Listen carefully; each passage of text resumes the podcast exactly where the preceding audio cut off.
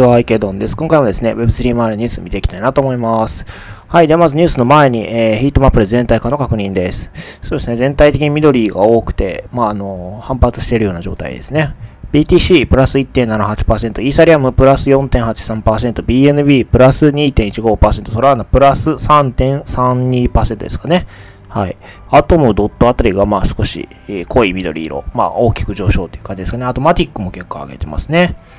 はい。では、あの、ニュース見ていきたいなと思います。まず一つ目のニュース。分散型金融の DYDX が部分的本人確認システムを導入ということで、えっと、DYDX ですね。えっと、イーサリアムのレイヤー2の方で、えー、まあ、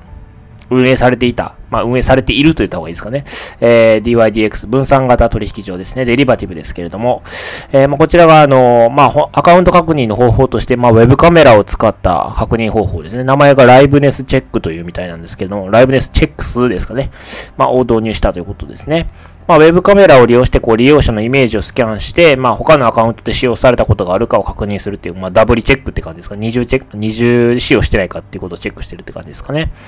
で、何のためにやるのかっていうところなんですけど、複数アカウントとか偽の ID を使用したネットワーク攻撃の防止を目的としていて、まあ、別のアカウントで使われていた場合、チェックは不合格になるという仕組みみたいですね。はい。で、まあ、8月末から開始されてるみたいです。で、まあ、これに伴ってですね、あの、まあ、分散型を歌ってるにもかかわらず、ユーザーの情報を収集することから批判の声が出ているということですね。うーんですね。まあ、それどうなんでしょうね。まあ、確かに、その、完全な分散型をまあ、あの、模索するのであれば、まあ、もちろんこういったサービスって不要、不要というか、まあ、あつけるべきではないと思うんですけれども、一方で、あの、トルネードキャッシュの件もあったりして、まあ、その完全な分散型っていうのはちょっと今のところ現状だとなかなか厳しいのかなと。まあ、目指すととしてはありだと思うんですけど、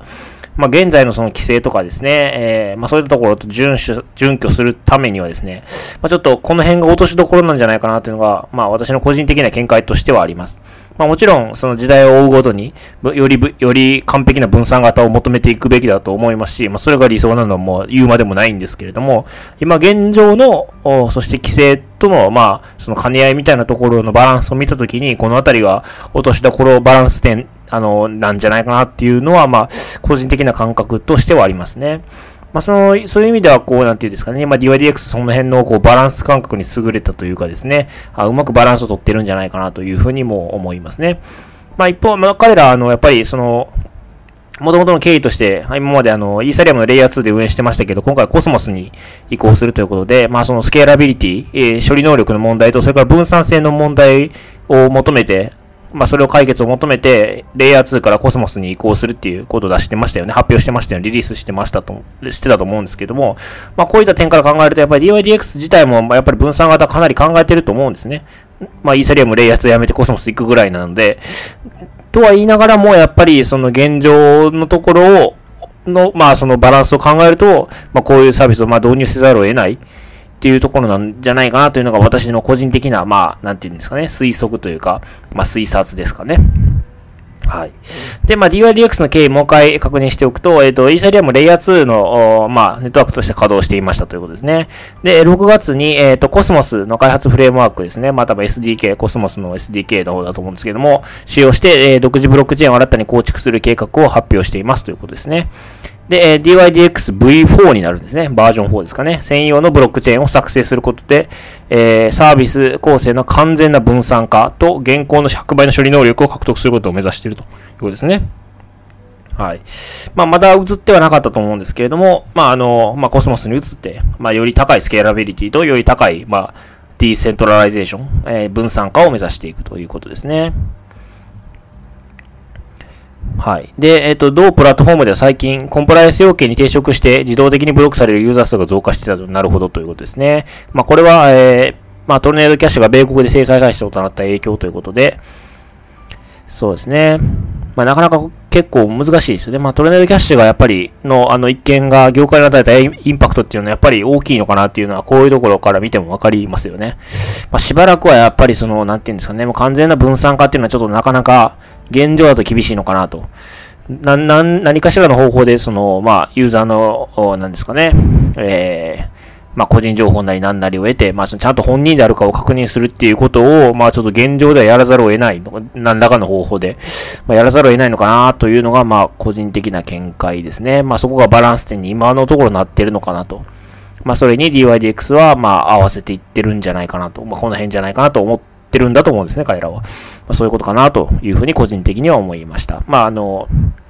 まあちょっと私の浅はかな考えではありますが、そう思いましたというところですね。はい。では次のニュースですね。FTX のデリバティブ取引所元 CFTC 委員が取引、あ、ごめんなさい、取締役に就任ということですね。えー、FTXUX の、まあ、デリバティブの、まあ、取締役にですね、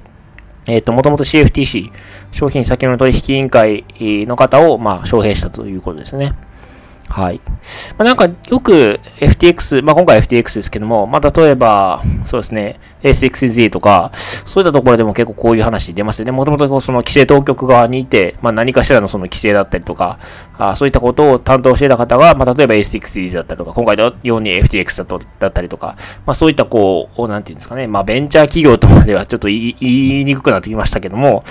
まあ、あの、新進気鋭の時代を作る新たな企業に移ってって、まあ、そこでこう、規制側とのその、こう、うまい、こう、なんていうんですかね、すり合わせ、セッションみたいなのをやって、こう、えー、どんどん事業を進めていくっていう事例、なんか、あのまあ、私の気のせいかもしれませんけれども、アメリカではよく見かけますよね。日本で、あんまりそういうニュースを見た記憶はあんまり私の中ではないんですが、まあ、米国、こういうのが多いのか、まあ、もしくはこういう事例がたまたまこう、大きく切り取られてニュースになってるだけなのかちょっとわかりませんけれども、まあ、なんかこう、そう、そうですね、なんかそういう新しいスタートアップとか新しい新進系の企業がこう成長する過程で必要になるピースを集めてくるのはすごくうまいと思いますし、なんかその、なんていうんですかね、集まり方もすごく綺麗で自然というかですね、えー、なんかそんな気がしますよね。まあ、このニュースもその具体例の一つなのかなというふうに思いました。はい。では次のニュースですね。クリプト .com、チャンピオンズリーグスポンサー契約交渉から撤退ということで、えー、クリプト .com が、まあ、あの、欧州のサッカーですね。チャンピオンズリーグのスポンサー契約交渉から撤退したということですね。で、年間140億円相当で5年間設定していたんですが、まあ、撤退と。いうことですね。で、まあ、他にも F1 とかワールドカップとか、まあ私 F1 好きなんですけれども、えー、F1 とかワールドカップとも提携をしていますというところですね。まあ、ただ、あそうですね。えー、まあ、仮想通貨が関連する複数のスポーツマーケティング契約が現在保留状態になっているということが、まあ、えー、まあ、代理店の方から、あの、まあ、メディアに伝わっているということで、まあ、やっぱり、今、弱気相場になってまして、まあ、やっぱり各、まあ、クリプトの企業はやっぱ収益が上げづらいと。まあ、そうなってくると、マーケティングに投下するお金が減ってくると。で、まあ、どこを落とすの、どこを費用として落とすのかって言ったときに、マーケティング、特にまあ、今だと、なんかスポーツが、まあ、当た焦点が当たってるのかもしれないなというところが、こういうところからちょっと会話見えるかなというふうに思いますね。はい。まあ、スポーツマーケティング契約が、そうですね、現在保留状態になっているということですね。どうですかね。まあ、しょうがないのかなというふうにも思いますけれども、まあ、FTX とか結構特に野球とか、まあ、大谷さんも、大谷翔平選手も、あの、FTX ですけど、まあ、そういったところ結構露出あったので、それがちょっと落ちてくるとなると、ちょっともったいないというか、惜しいというかですね。まあ、そういった気はしますけどね。まあ、少し、まあ、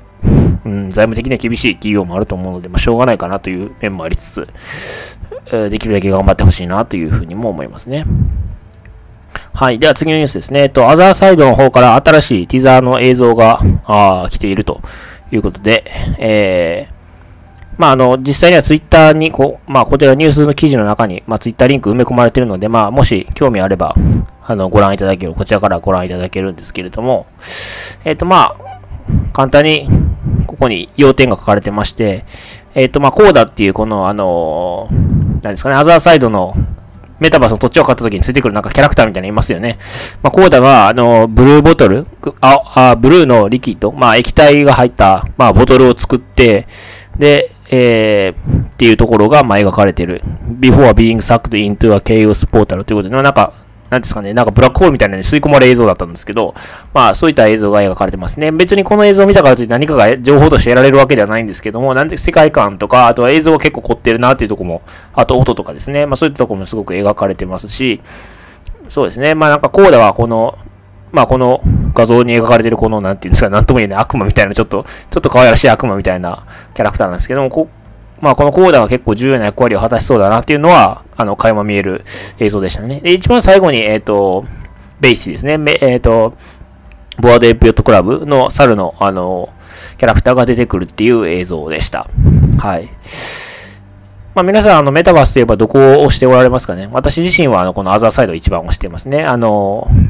まあ、他にも Decentraland とかサンドボックスとかありますけれども、やっぱり、うん、どうですかね？私が見た感じでは映像で確認した感じでは、このアザーサイド、アザーサイドがやっぱり一番出来がいいというかですね、あの、非常に期待感が持てるかなというふうに思っていまして、まあ、私自身はこういうアザーサイドのニュースを結構追っかけたりはしていますね。まあ、ただ、あの、お金がないので、まあ、あの、メタバースの土地自体を買うことはできないんですけれども、まあ、あの、一番注目のメタバースプロジェクトとして私個人を見ていますと。で、えっ、ー、と、それから Yuga Labo said something is coming in Q4 ということで、まあ、Yuga Labo によると、まあ、何かが、まあ、何かというのはまだ発表されてないんですけども、まあ、何かしらのリリースが、まあ、Q4 に来るということで、まあ、10月から12月ですかね、来月以降に、まあ、Q4 でっかいのが来るんですかね。まあ、わかりませんけど、何かが来るみたいですね。はい。まあ、あの、楽しみに、えー、待っていたいかなというふうに思います。はい。では、今回はこちらで終わりたいなと思います。よろしければチャンネル登録、フォロー、それから高評価の方お願いいたします。はい。では、お疲れ様です。